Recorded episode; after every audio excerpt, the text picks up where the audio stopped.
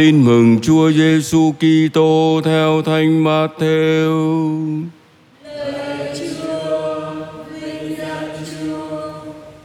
Khi ấy, Chúa Giêsu thấy đoàn lũ đông đảo, người đi lên núi và lúc người ngồi xuống, các môn đệ đến gần người. Bấy giờ, người mở miệng dạy họ rằng: Phúc cho những ai có tinh thần nghèo khó vì nước trời là của họ. Phúc cho những ai hiền lành, vì họ sẽ được đất nước làm cơ nghiệp. Phúc cho những ai đau buồn, vì họ sẽ được ủi an. Phúc cho những ai đói khát điều công chính, vì họ sẽ được no thỏa. Phúc cho những ai hay thương xót người, vì họ sẽ được xót thương. Phúc cho những ai có lòng trong sạch, vì họ sẽ được nhìn xem Thiên Chúa.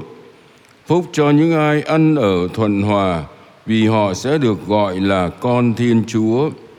Phúc cho những ai bị bách hại vì lẽ công chính, vì nước trời là của họ.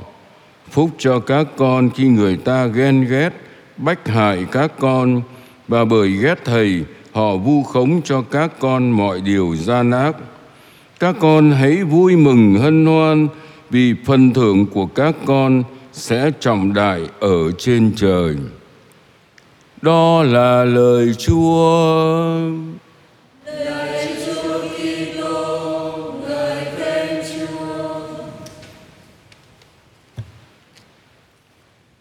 Kính thưa quý vị cao niên, quý bệnh nhân và anh chị em rất thân mến.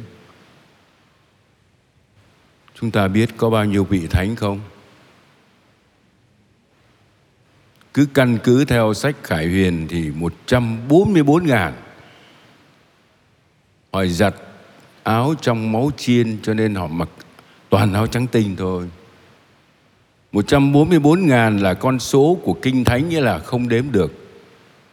Rồi đây là dòng dõi những ai kiếm tìm Chúa, mà dòng dõi những ai kiếm tìm Chúa bây giờ là xét cho cùng hơn một tỷ người công giáo và những người ngoài công giáo vẫn tìm Chúa.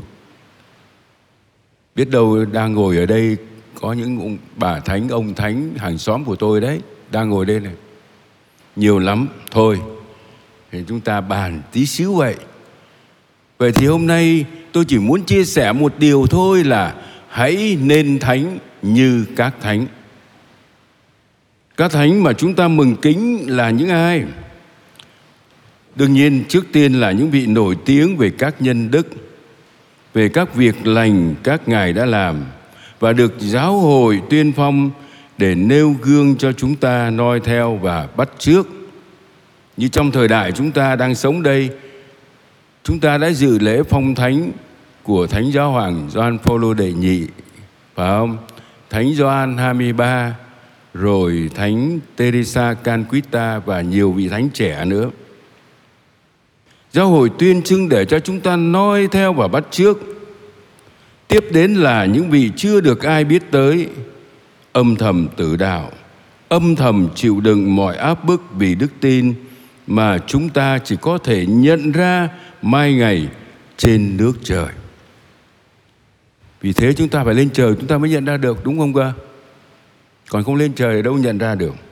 Các ngài không phải là những vị thánh ngay từ lúc mới mới chào đời nhưng các ngài đã cố gắng không ngừng, và đôi tay các ngài cũng chai cứng, và khuôn mặt các ngài cũng ướt đẫm mồ hôi.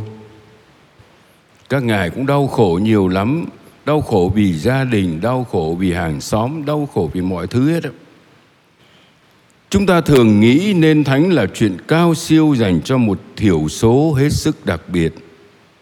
Khi còn bé bắt đầu đi tu, nhìn các thánh rồi tôi thấy hãi hùng lắm các ngài vĩ đại quá, chắc mình không vươn tới được.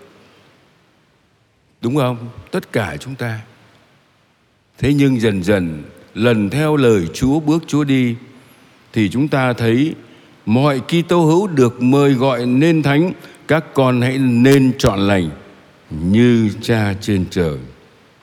Và vì thế, chỉ thiên chúa mới là nguồn mọi sự thánh thiện.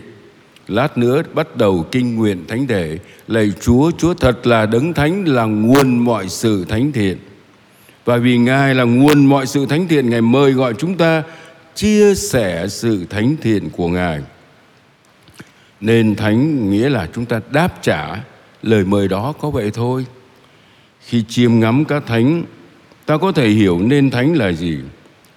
Nên thánh là để cho tình yêu chi phối toàn bộ cuộc sống là ra khỏi cái tôi hẹp hòi của mình, để sống hết tình cho Thiên Chúa và tha nhân. Nên thánh là luôn lắng nghe tiếng Chúa và trung thành đáp lại trong giây phút hiện tại. Nên thánh là yêu mến cuộc sống mà Chúa tặng trao là cuộc sống này này là cuộc sống tôi đang sống đây này, là gia đình mà tôi đang ở đây này, là nền thánh là để cho Chúa yêu mình, nắm tay mình, dắt mình đi vào thế giới của Chúa mà thế giới của Chúa chỉ là thế giới tình yêu, vì Thiên Chúa là tình yêu. Thánh Gioan trong thư thứ nhất vừa mời gọi chúng ta đấy. Anh em phải phải nên giống như Chúa Giêsu, dù bây giờ chúng ta chưa thấy rõ Ngài, nhưng mai mốt lên trời chúng ta sẽ như Ngài. Nên thánh là thuộc chọn về Chúa và về anh em nữa. Là để Chúa dần dần chiếm lấy mọi chỗ của đời mình.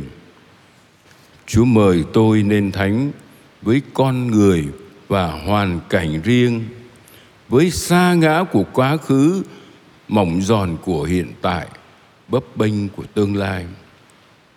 Với cái rằm vẫn thường xuyên làm tôi nhức nhối là một tật xấu nào đó, là một cái căn bệnh, một cái u ác tính nào đó Chúa muốn tôi nên thánh với mặt mạnh, mặt yếu của tôi.